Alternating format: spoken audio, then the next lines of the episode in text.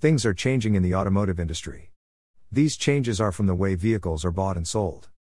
Vehicle offerings are also different. Vehicles went from gas combustion engines to hybrid vehicles, which means a split between gas and electric. Now there is going to be a shift to all electric vehicles or EVs.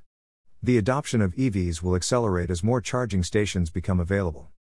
Source Derived registration counts by the National Renewable Energy Laboratory, Experian Information Solutions https colon slash slash energy.gov slash data slash 10861. This figure illustrates the population breakdown of alternative fuel vehicles, AFVs, registered in the United States as of December 31, 2020. Most of the vehicles are flexible fuel vehicles, FFVs, but those generally operate primarily on conventional gasoline. FFVs were produced and sold as a way for vehicle manufacturers to meet their fuel economy requirements.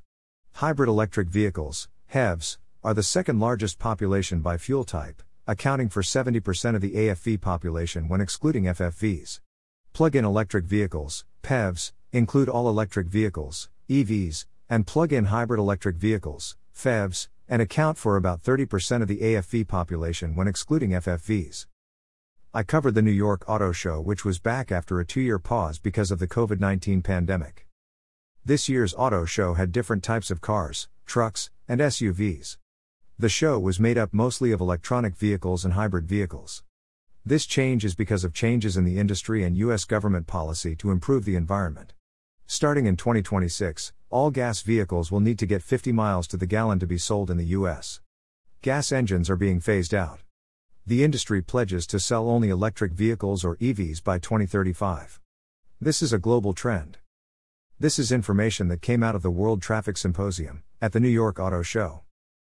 Guest speakers included Jennifer Homendy, Chair, National Transportation Safety Board, Andrew Wishnia, Deputy Assistant Secretary for Climate Policy, U.S. Department of Transportation, Dr. Steven Cliff, Deputy Administrator, National Highway Traffic Safety Administration.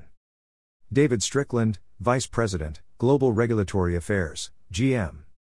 Mark F. Schroeder, Commissioner, NYSDMV, Governor's Representative for Highway Safety. I did a survey on LinkedIn on how people find and buy vehicles. The results are here. People are buying and selling cars online, but many sales are still happening at dealerships. According to the New York International Auto Show, here are the demographics of people who attended and bought cars at the auto show over the last 10 years. How do you feel about electric vehicles? How do you find and buy vehicles? Share your thoughts.